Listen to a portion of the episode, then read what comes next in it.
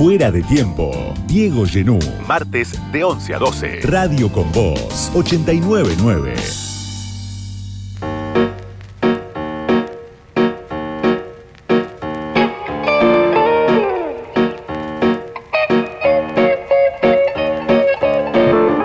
Didier Bolsch es repartidor, forma parte del ejército de laburantes que vemos en las calles desde hace años en la ciudad de Buenos Aires, en el conurbano bonaerense, en distintos puntos del país y trabaja desde 2020 en aplicaciones de reparto, primero en Rappi, luego en Pedido Ya, también trabaja de repartidor en un local y vino hoy afuera de tiempo para charlar un poco de cómo es este trabajo que muchos vemos desde afuera pero que no conocemos en profundidad. Gracias Didier por venir esta noche. Bueno, a vos por, la invitación.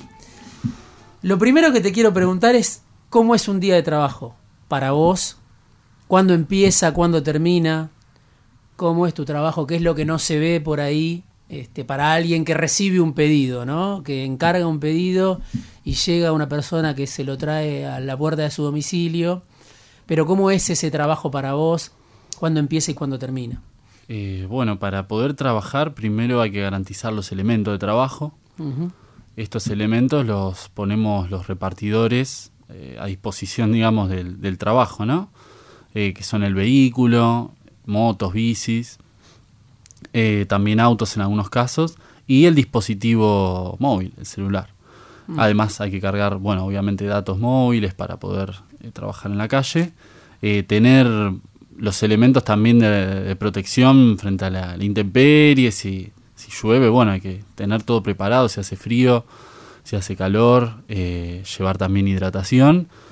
Eh, y bueno, eh, básicamente en las aplicaciones vos reservás un turno de trabajo con cierta anticipación, que dependiendo del ranking en, en el que uno está, o sea, hay un sistema de, división de los trabajadores que consiste en, posiciones de ranking. De acuerdo con eso, la, anticipación que vos podés lograr en reservar un turno, ¿no? Eh, y bueno, una vez que, llega el momento, salir hasta el punto donde te podés conectar, depende de la ciudad donde hayas tomado el turno.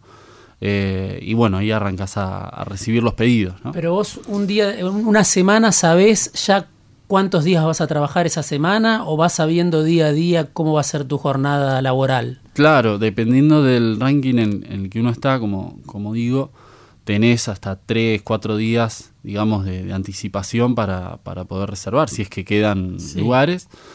Eh, y a partir de, de eso, digamos, todo el tiempo hasta el horario que, que uno puede, que uno quiera conectarse. Por ejemplo, si yo puedo decidir agarrar el celular, digamos, fijarme si hay un turno para hoy a la noche Sí. y lo tomo, ¿no? Eh, bueno, eso también es posible, o sea, decidirlo medio en el momento. Ok. Por eso, ahora te voy a preguntar del ranking que me parece importante, ¿no? Porque define un poco los ingresos, define también los premios y castigos Claro. de las aplicaciones. Pero vos empezás a laburar en una jornada una vez que pediste un turno, se te asigna ese turno, empezás una jornada y ¿cuándo termina esa jornada? Depende de vos, depende de la aplicación, depende del trabajo. Claro, en el turno en general, eh, por lo menos en pedido ya, eso está estipulado. Ya eh, el turno podés agarrar, suponete, de, de 8 a 12. eh, y bueno, cubrís hasta ese horario, podés extender un poco más. En Rappi te podés conectar y desconectar cuando, cuando quieras, digamos, pero también tiene un sistema de reservas. Eh, entonces, bueno, en todo ese tiempo que uno está conectado, tiene que cumplir, obviamente, todos los pedidos que, que van llegando. Eh, si uno deja de cumplir los pedidos, bueno, hay bloqueos, hay pausas que te, te pone la propia aplicación, digamos, de forma automática. Eh, y bueno, cubrir, cubrir todas las, las determinaciones que tenga el pedido, ¿no? Eh, en eso, digamos, básicamente consiste. Eh, bueno, y obviamente que, que cada trabajador en general evalúa, digamos, cuánto necesita en cuanto a, a horas de trabajo, pero en muchos casos, bueno, por la situación actual de, la Argentina, Eh, en muchos casos esto no baja de, digamos, de 8 10 horas de laburo, ¿no? Eh, para poder llegar, digamos, a una canasta básica. Sí. Con cómo están las cosas hoy, los alquileres, eh, bueno, la, la- la suba de los alimentos. Realmente, o sea, lo que era la libertad de elegir horarios, como se presenta muchas veces de las empresas, para justificar que no estamos reconocidos como trabajadores eh, de ellas, es la eh, o sea, esta supuesta libertad se transforma realmente en una necesidad de trabajar 8, 10 horas, justamente por las condiciones de trabajo, por los pagos, Sí. la situación del, del país. Lo que me decían es este, que si no tenés una moto es muy difícil, ¿no? Creo que vos mismo nos contabas eh, en las charlas previas a esta entrevista que teniendo una bici es prácticamente imposible llegar a un sueldo digno a fin de mes, algo que te alcance Claro. mínimamente, ¿no? Tenés que tener la moto y todo Sí. eso, como decías al comienzo, corre por cuenta del repartidor, de la persona, del trabajador, ¿no? Sí, vos imaginate que por un lado es, es correcto lo de la, la bici, o sea, hoy por hoy, por semana, si trabajás las 8 horas, podés sacar quizás 20 mil, 25 mil pesos por semana. Mm. Eh, y eh, en moto, digamos, por ahí sacás más, pero eh, tenés que cubrir todos los gastos de la moto, ¿no? La nafta, donde se están habilitando eh, aumentos, y a su vez las reparaciones, que, que en general, Sí. digamos, se presenta esa situación. Y además teniendo en cuenta que eh, es improbable que uno ter- termine trabajando toda la semana o todos los días de la semana por diferentes razones, como puede ser enfermarse, uno está expuesto eh, al frío, como te dije, al, al calor, a las diversas situaciones, a los robos, bueno, accidentes. Entonces todo eso son periodos de tiempo que uno a lo mejor está eh, sin disposición para poder trabajar y bueno, lo tiene que recuperar de alguna, forma, ¿no? El ranking es clave, ¿no? Justamente esto, para definir los ingresos que puede tener una persona que trabaja como repartidor en estas apps que son las más conocidas, Pedido Ya, Rappi, bueno, hay otras también. Pero ¿cómo subís y cómo bajás en ese ranking? ¿Cómo haces para subir? Que me imagino que es difícil porque tenés que trabajar muchas horas, tenés que estar disponible, pero también podés bajar y muy rápido, depende a veces de las empresas si no contestás. ¿Cómo es ese, ese ranking que es el que determina el sueldo, no? Eh, el ranking sí, eh, lo que te da son ciertos adicionales por pedido, o sea, nosotros trabajamos a destajo, lo cual significa que por pedido eh, tenemos un, un ingreso estipulado, ¿no? Y por kilómetro, no es un pago por hora, ¿sí? Mm. Entonces, bueno, eso también tiene otras consecuencias que después las podemos ver sobre los ritmos de trabajo, pero eh, justamente el ranking también, ¿no? Eh, al ser adicionales que se consiguen trabajando más horas, trabajando particularmente en las horas de la noche, eh, de los fines de semana, Ahí se paga más. Se paga más y, eh, además de eso, eh, digamos, es, considerado también en relación a la cuestión del ranking, como te decía. O sea que no solo que se paga un poco más el pedido, sino que además, si uno está más alto en el ranking por haber metido muchas de esas horas, eh, digamos, termina teniendo adicionales que son igualmente no son tan significativos. Pero bueno, te pueden hacer una diferencia, qué sé yo, de do- 200 pesos, 300 pesos la jornada, es, digamos, algo. Eh, y bueno, lo que lleva a esta situación es a justamente cumplir cada una de las cuestiones que, que plantea el trabajo, no rechazar pedidos, si hay pedidos que son a lo mejor lejos o, o que son en, en zonas inseguras, bueno, eh, de repente no lo rechazás para mantenerte en el ranking.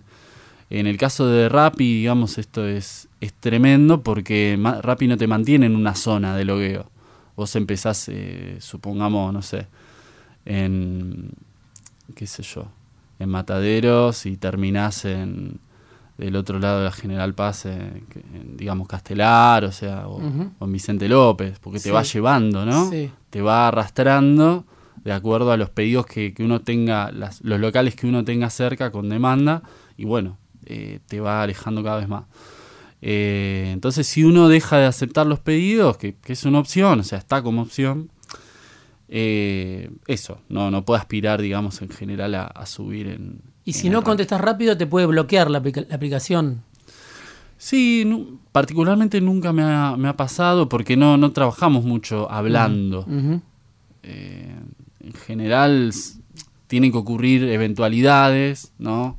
Con los clientes, con los locales que, digamos, te obliguen a acudir a soporte o, bueno, el diálogo mismo con el, con el cliente. Pero, bueno, también en Rappi, por ejemplo, está la categoría de valoración del cliente, ¿no? Las estrellitas, la de, digamos, toda esa, esa puntuación también influye en el caso de Rappi, ¿no? Sí. Eh, lo cual, bueno, nada, es eh, depender, o sea, tu trabajo básicamente de, de la subjetividad de otras, de otras personas. Eh, y lo que se da también es eh, las pausas, ¿no? Eh, por diversas fallas de la aplicación, diversos inconvenientes que a veces no son de control propio. Eh, entonces uno, bueno, tiene que pausarse, no cumplir el horario completo que, estaba estipulado y bueno, eh, ahí también eso afecta, eso va a afectar, evidentemente. Hay un tema clave, obviamente, con la inflación que tenemos hoy, la que conocimos el viernes pasado de 7,7% del mes de marzo, es la actualización salarial. Obviamente, cuando uno está bajo convenio, cuando uno está eh, representado por un sindicato que tiene su historia o tiene su poder o está sentado a la mesa de negociaciones, bueno, eso va por el carril de las paritarias. En este caso es la precariedad más absoluta, corregime si me equivoco.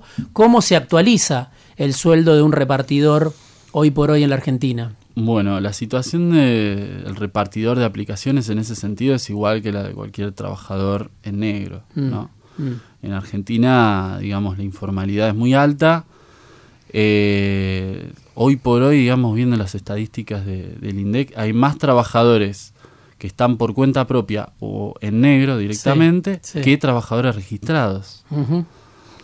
Eh, eso, digamos, refleja un avance muy fuerte de las patronales sobre las condiciones laborales de los trabajadores, que además expresa también la distribución del ingreso en distintas estadísticas que muestran cómo venimos perdiendo frente a la inflación y a los aumentos de precio.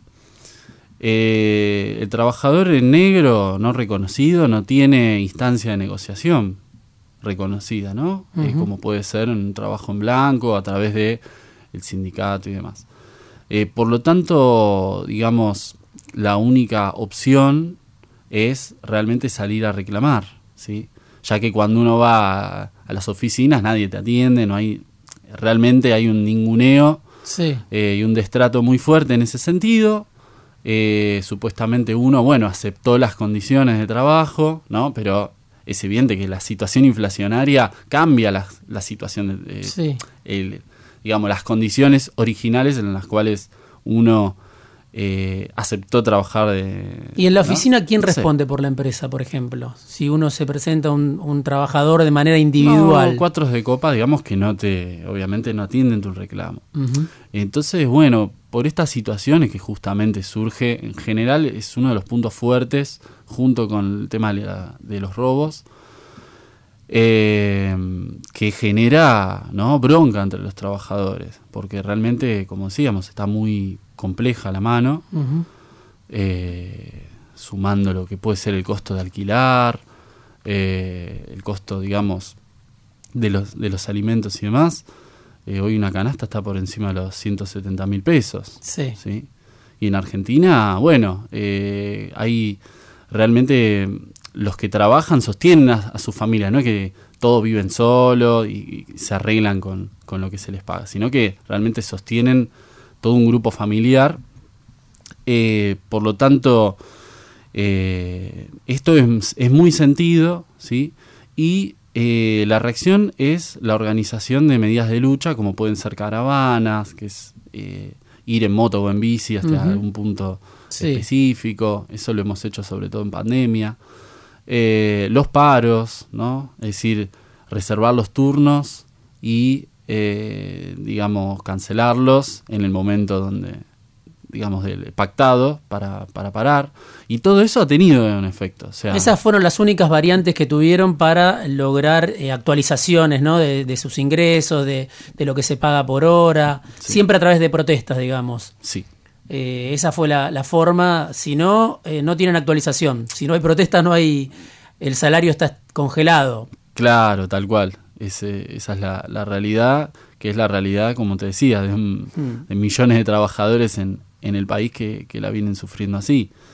Eh, eh, porque, bueno, justamente al ser un, un- est- Estas empresas de plataforma también tienen una cuestión que es que eh, el reclutamiento del- de la mano de obra es eh, indeterminado en el sentido de que no, no se le pone un límite, sino que siguen contratando y por lo tanto siempre va a haber alguien, ¿se entiende? Si uno no quiere trabajar por determinado, determinado ingreso, que va a estar ahí, digamos, por la situación de miseria, la presión que, que existe, eh, para ocupar, digamos, ese lugar, en definitiva, y, y, y bueno, eso las empresas lo saben perfectamente, lo aprovechan, aprovechan la situación, aprovechan que no hay oportunidades, otras alternativas.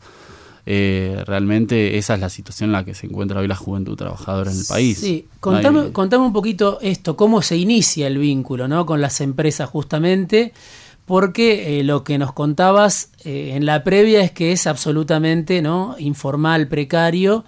La empresa te exige en muchos casos que, que seas monotributista, en algunos otros casos ni siquiera eso, pero no hay relación contractual y todo el contacto inicial es virtual, o sea que no tenés una, una contraparte, es así, ¿cómo, cómo empezás a trabajar eh, en, ese, en esa relación que es una relación absolutamente precaria porque no tenés prácticamente derechos, ¿no? Claro. Em, bien, lo que las empresas eh, te piden para empezar a trabajar son una cierta documentación eh, de identidad, bueno, eh, del vehículo sobre todo. Y a partir de eso, digamos, se evalúa, hay un periodo de evaluación que durará dos días. Eh, y a partir de eso ya tenés, digamos, en sí la, la habilitación, tenés que firmar con una firma virtual un contrato que ahí explícitamente dice eh, que no hay relación laboral, no hay relación de dependencia, que uno es autónomo, etcétera, etcétera, que uno no puede reclamar eh, derechos laborales, eh, lo cual es peculiar en un sentido, porque uno cuando quizás trabaja en negro, digamos, eso se, se da de palabra. Acá, bueno, hay un contrato, o sea, el Estado puede claramente acceder, es decir, hay documentos que, que muestran cómo, cómo es el modelo, la forma de contratación por fuera de la legislación laboral. Eh, y esto lo han hecho al amparo de, de los estados, ¿no? En estos Sí. últimos años. Sí. O sea, esto es- está a la luz y, y- y existe eh, de forma legal, más allá de que, bueno, hay, hay ciertas disputas, en, sobre todo en la provincia de Buenos Aires, con el gobierno que, digamos, eh, aprovecha la situación para aplicar ciertas multas, recaudar un poco, pero realmente no, no, no proponer ninguna medida de fondo para, para resolver esta cuestión. Entonces, básicamente es un modelo de contratación que, eh, repito, no, no tenés ningún derecho laboral eh, y eh, ahí queda claro también, o sea, una de las cosas que, plantea es que cuando uno acepta órdenes de trabajo, digamos, las tiene que, cumplir, ¿no? O sea, y todo eso supone un sistema de órdenes, supone un sistema también de, de castigo, justamente, todo lo cual configura realmente lo que sería una relación laboral. Hubo una ley en la legislatura porteña que se sancionó en 2020, si no me equivoco, Sí. eh, y el Ministerio de Trabajo de la Nación tuvo alguna intervención después de estas protestas, después de este proceso de organización. Hay distintas agrupaciones que representan a trabajadores eh, de las aplicaciones, a repartidores, pero el Ministerio de Trabajo de Nación, ¿no? que bueno, es del Frente de Todos desde 2019, ¿tuvo alguna intervención hasta el momento para regular de alguna manera esta actividad? Eh, no, no, realmente cuando hemos ido a reclamar esa cuestión, se declararon eh, los que nos recibieron incompetentes, digamos, para, así con Hmm, estas palabras sí. explícitamente, para abordar el tema de eh, el reconocimiento laboral. Es decir, que le dieron vía libre a las empresas para que pudieran seguir, digamos, explotando a los trabajadores de esta manera. Eh, insisto, ¿no? No son como un comercio de barrio, que igual obviamente está mal, ¿no? Que se contrate en negro, son multinacionales. Son realmente monopolios internacionales que, que bueno, te explotan por, por, por muy poco, eh, no garantizan que uno pueda llegar al día siguiente, Con lo que se paga, es decir, al no haber protección social, todo lo que ya comenté, eh, digamos, al no haber un seguro de, los vehículos, al no garantizarse eso, eh, y los ingresos que uno le permita cubrir realmente los, costos que todo eso genera, es trabajar por un tiempo hasta donde uno dé, hasta donde el vehículo dé, y bueno, después de ahí arreglate. Eh, bueno, y algo que me había olvidado mencionar, que también este régimen, digamos, de, salario a destajo y de, de pago realmente mísero, eh, a lo que lleva es en muchos casos una tendencia casi natural por las condiciones de trabajo a aumentar los ritmos de trabajo, hmm. a ir más rápido en la calle. Es un laburo realmente peligroso y que se ha llevado varias vidas de, compañeros y, eh, accidentes. Entonces, eh, no, no puede ser que, habiendo pasado cinco años, los gobiernos, digamos, miren para otro lado, hagan como que como que no pasa nada, ¿no? Como que bueno, el trabajador decidió, aceptó estas condiciones.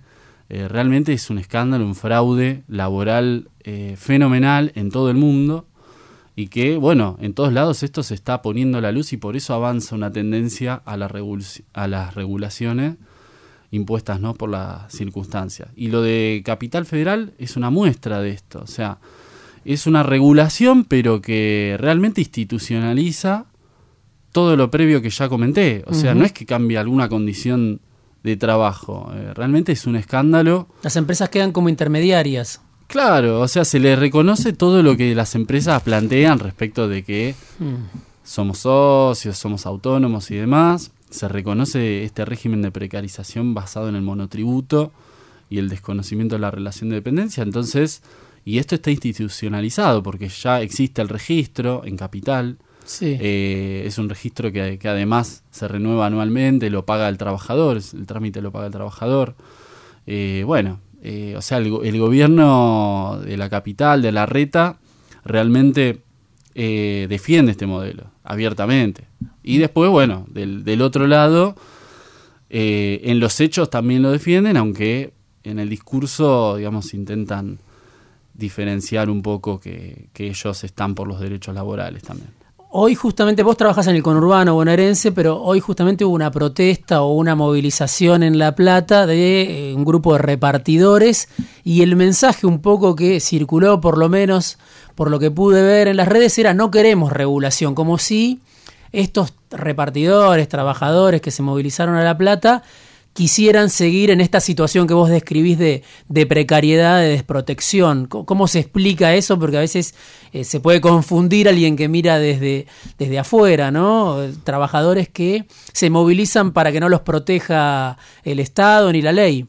Mira, es, a ver, si lo pongo de esta forma, si vos en cualquier trabajo negro viene el Estado y te quiere blanquear, y bueno, eso supone que tu patrón te, echa, digamos, ¿qué vas a mm. preferir? ¿Seguir mm. trabajando y mm. por lo menos tener un ingreso? ¿O, eh, o bueno, eh, digamos que se cumpla la ley pero no trabajar? ¿no? Entonces esa es la situación del, país. O sea, las eh, empresas tienen, claro, más poder que, el Estado pareciera en este caso, o el Estado no toma decisiones como para, para regular la actividad. Claro, entonces se ha metido también esto eh, igual hay que clarificarlo porque en estas regulaciones que impulsan desde el Estado, en este caso un proyecto del, oficialismo de la provincia de Buenos Aires, de, la bancada de Plaini, em, eh, realmente, o sea, eh, digamos, estas regulaciones no, no están contemplando situaciones eventuales como puede ser que las empresas aprovechen esto para despedir una cantidad de, trabajadores. Hmm. Entonces no, no hay garantía frente a eso. Entonces eso debe ser criticado en este proyecto que ni siquiera es de reconocimiento laboral tampoco, eso ya también hay que clarificarlo, es simplemente de crear un registro como existe en Capital Federal eh, de trabajadores. Eh, por lo tanto, eh, y después hay otro mito que es el de que las empresas se van a ir del país. Hmm. Y esto es una falacia, o sea, en ningún lugar donde se regula eh, en un sentido de reconocer derechos laborales desaparece una rama de producción, eso no, no existe. Digamos, eh, la- la- el reparto por aplicaciones vino para quedarse en Argentina y en todo el mundo. Entonces, eh, pero bueno, obviamente que les conviene seguir en este modelo flexibilizado. Eh, y bueno, los trabajadores tenemos que entender que también hay formas de ganar derechos laborales, que es lo que necesitamos para tener estabilidad, protección social, y defender cuestiones que nos interesan, como puede ser no tener a lo mejor una jornada fija, ¿no? que es algo que se discute. Mira, yo prefiero laburar, eh, tener esta flexibilidad para elegir si laburo las cuatro horas a la mañana, a la noche o las ocho horas. Eh, bueno, digamos, eso se puede discutir y enmarcar perfectamente en alguna clase de, de- de proyecto que, en definitiva, nos reconozca los derechos laborales mientras estamos subidos arriba de la moto o, la- o la bici el tiempo que sea, sea una hora, sea las ocho eh, y demás. O sea que si uno, por ejemplo, labura 10 horas, bueno, eso va a tener pago por horas extra, ¿no? Uno si lo despiden va a tener indemnización, eh, uno va a tener licencias pagas eh, por eh, accidente, por enfermedad, va a tener jubilación. Entonces, realmente, traba- como trabajadores, este es el interés que... Hoy que ante un accidente, por ejemplo, no hay nadie de la empresa que se haga cargo de nada. No tienen ART, no tienen ningún tipo de protección, ninguno de los repartidores que vemos todos los días en la calle. Eh, a- o sea, hasta hace muy poquito no teníamos nada. Ahora la empresa te descuenta un seguro, pero que es un seguro que simplemente te, te cubre gastos médicos, ¿no? Mm. O sea, si vos tenés que comprar el, el remedio en caso de accidente siempre, Sí. ¿no? No de enfermedad común. Eh, te lo cubre, digamos, pero no te cubre los días caídos. Mm, O sea, si vos venías laburando ocho horas todos los días y de repente por un accidente no laburas un mes, esas ocho horas no te las va a pagar nadie. Mm. Y tenés que aguantártelas con lo que hayas ahorrado o, bueno, a veces se hacen colectas entre los trabajadores, es así. ¿Qué pensás cuando escuchás hablar de reforma laboral, no? Que es eh, siempre un, mensaje de, en este caso, de la oposición de Juntos, en su momento del gobierno de Cambiemos. Hay sindicatos que se oponen, pero también está esta realidad que vos mencionabas de la precariedad en la que ya vive, ¿no? La mitad de, de los asalariados, según distintas estadísticas. Cuando escuchás la discusión por la reforma laboral, trabajando donde trabajás, bajo las condiciones que trabajás, que como decías, no son condiciones que vos solo eh, tengas que afrontar, sino que están bastante generalizadas. ¿A qué te suena esa discusión de la reforma laboral? La reforma laboral, o sea, muestra la verdadera eh, cara, digamos, que tiene el régimen social capitalista. Mm, eh, buscan que las condiciones de trabajo se asemejen a cuando inicia este régimen social, que eran, eh, bueno, tener la posibilidad de explotar durante 15, 16 horas a los trabajadores, eh, no reconocer ningún derecho, eh, bueno, el trabajo infantil en, en su momento. eh, ahora, y estas cuestiones estaban planteadas, ¿no? El- está el- Existen en muchos casos. Sí, sí, por supuesto. Lo que se busca es legalizar una situación Mm. que ya existe para una enorme cantidad de trabajadores y a su vez lograr que los que están registrados, Claro. Es decir, bajar la, la escala ¿no? y la Sí. vara. Eh, no, no, la reforma laboral realmente es un verso porque el planteo de la reforma laboral es que a partir de eso un país puede crecer con inversiones y en ningún caso esto se verifica. En todos los lugares donde hay reformas laborales simplemente se aumenta la cuota de ganancia, pero no hay un proceso de crecimiento, desarrollo de los países, que es un poco el, el discurso que, que se plantea y que por lo tanto esto nos llama a reflexionar que el, problema de la crisis capitalista que, que- que están sufriendo todos los países, eh, en Argentina digamos lo, lo palpamos mucho a esto, eh, el problema está en la organización social del modo de producción y no en el costo laboral. Está en la falta de productividad, está en el, eh, digamos, cómo están encarecidos hoy por hoy acá en Argentina las tasas de interés, bueno, distintos elementos que hacen que, que las patronales no tengan las ganancias que, que quizás que requieren, las tasas de ganancia que buscan, entonces, bueno, presionan sobre el costo laboral, pero eso no determina que, un país crezca ni nada por el estilo. O sea, lo digo porque cuando se aborda la discusión de la reforma laboral se, se plantean estos términos. Sí, igual los salarios, claro, ya están bastante comprimidos, pulverizados después de tantos de tantos años de inflación, de caída del salario real. Sí, sí, sí. Y bueno, por eso decía que en muchos casos ya la reforma laboral está, está hecha, ¿no? Lo último que te pregunto, me quedo sin tiempo. Eh, vos tenés 27, 28 años, o en el promedio muchos de los, de los empleados, de los trabajadores, de los repartidores tienen ese, esa edad.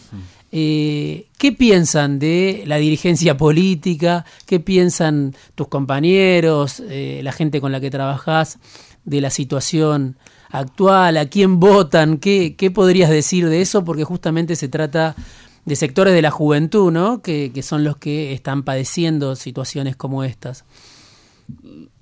Eh, es claro que hay un repudio generalizado hacia los hacia la clase política, digamos, hacia en general, sí, hay una visión de que ninguno de los gobiernos realmente eh, beneficia al, trabajador común y corriente.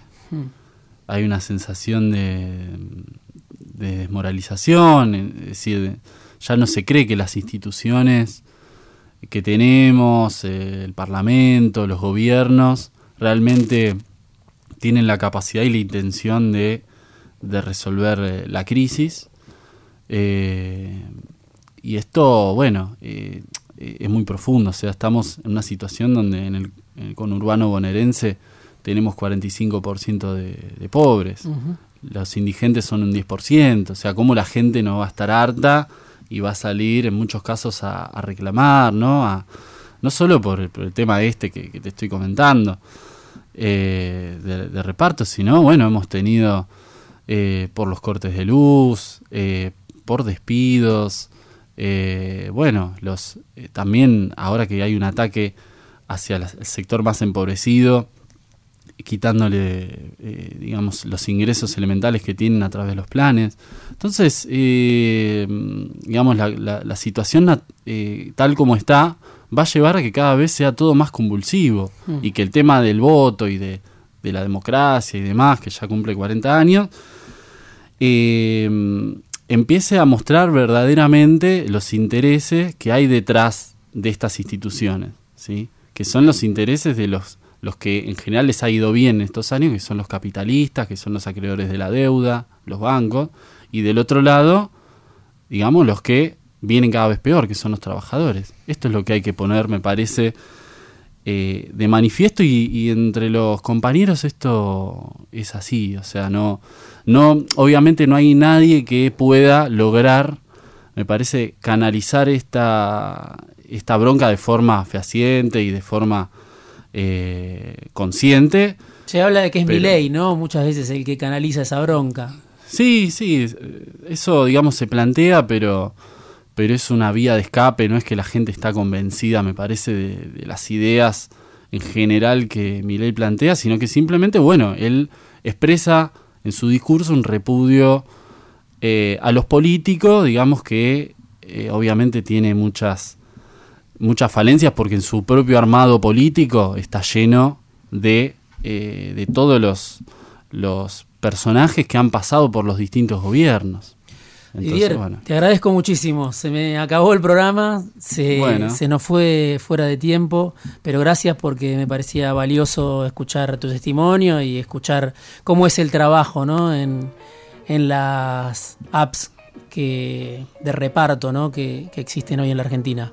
Didier Bolsch, repartidor, trabaja bueno, en, una, en varias de estas aplicaciones, trabajó en Rappi, pedido ya, y además en un local lo escucharon hoy en Fuera de Tiempo. Fuera de tiempo. Diego Genú. Hasta las 12. Radio con Voz 899.